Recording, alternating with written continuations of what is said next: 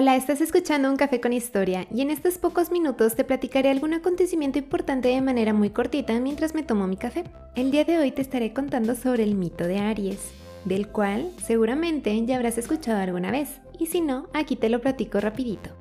Antes de iniciar, quiero recordarles que en mi cuenta de Instagram Evelyn Estefanía hablamos de historia, filosofía, mitología y más.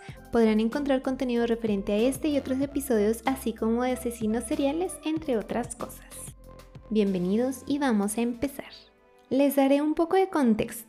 La constelación de Aries es una de las doce constelaciones situadas en el zodiaco. Está entre la constelación de Piscis y Tauro, y es una de las más conocidas desde la antigüedad, que ya aparece en el catálogo estelar de las cuarenta y ocho constelaciones escrito por Ptolomeo en el siglo segundo después de Cristo.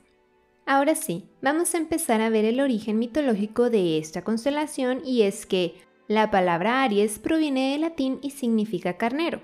Esta ya era conocida por la civilización babilónica, pero inicialmente tenía forma de trabajador agrario y no de carnero. Fue en la época tardía de la civilización, fue en la época tardía de esta civilización que la agrupación de estrellas pasó a asociarse con la figura del carnero.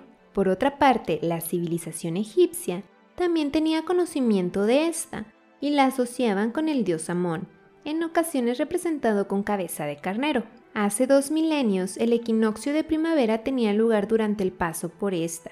Esto hizo que el punto exacto donde se produce este equinoccio se nombrara punto vernal o punto Aries. También era donde se consideraba empezaba el zodiaco. Esta designación se ha mantenido hasta la actualidad, a pesar de que, debido a la precisión de los equinoccios, el equinoccio de primavera tiene lugar ahora en la constelación de Piscis. Pasemos a la mitología griega. La figura de Aries está asociada con el carnero que rescató a Frixo y a Hele. Atamante, rey de Orcomeno, se había casado con Néfele, la nube. De este matrimonio nacieron dos hijos, un varón que recibió el nombre de Frixo y una niña llamada Hele. Por un tiempo, la familia real vivió en paz, pero Atamante empezó a desear a Ino, hija de Cadmo de Tebas. Repudió entonces a Néfele y tomó a Ino como esposa. Con ella tuvo dos hijos. Ino fue una cruel madrastra para los primeros hijos de Atamante, siempre deseando deshacerse de ellos. Es así que ideó un plan. Persuadió a las mujeres del país para que tostaran los granos de trigo destinados a la siembra. Cuando los hombres sembraron el grano, nada brotó de la tierra. Amenazado el país por el hambre, Atamante envió emisarios para que consultaran al oráculo de Apolo en Delfos.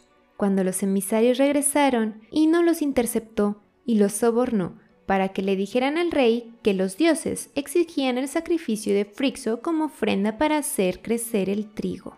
El pueblo exigió entonces que se realizara el sacrificio, y Atamante se vio obligado a preparar la muerte de su hijo. Frixo, acompañado por su hermana, fue conducido hacia un altar donde debía ser sacrificado, pero su madre siempre velaba por ellos, y cuando estaban a punto de morir, les envió un carnero de vellón de oro que le había regalado el dios Hermes. Según la mitología griega, este carnero devoto de la reina Néfele monta a los herederos en su espalda y comienza a viajar por los cielos lejos de las garras de Ino. Lamentablemente, sobrevolando un manto de agua, Hele resbala y cae al agua donde muere. El lugar fue conocido antiguamente como Helesponto, en honor a ella. Actualmente es el estrecho de los Dardanelos, ubicado entre Europa y Asia.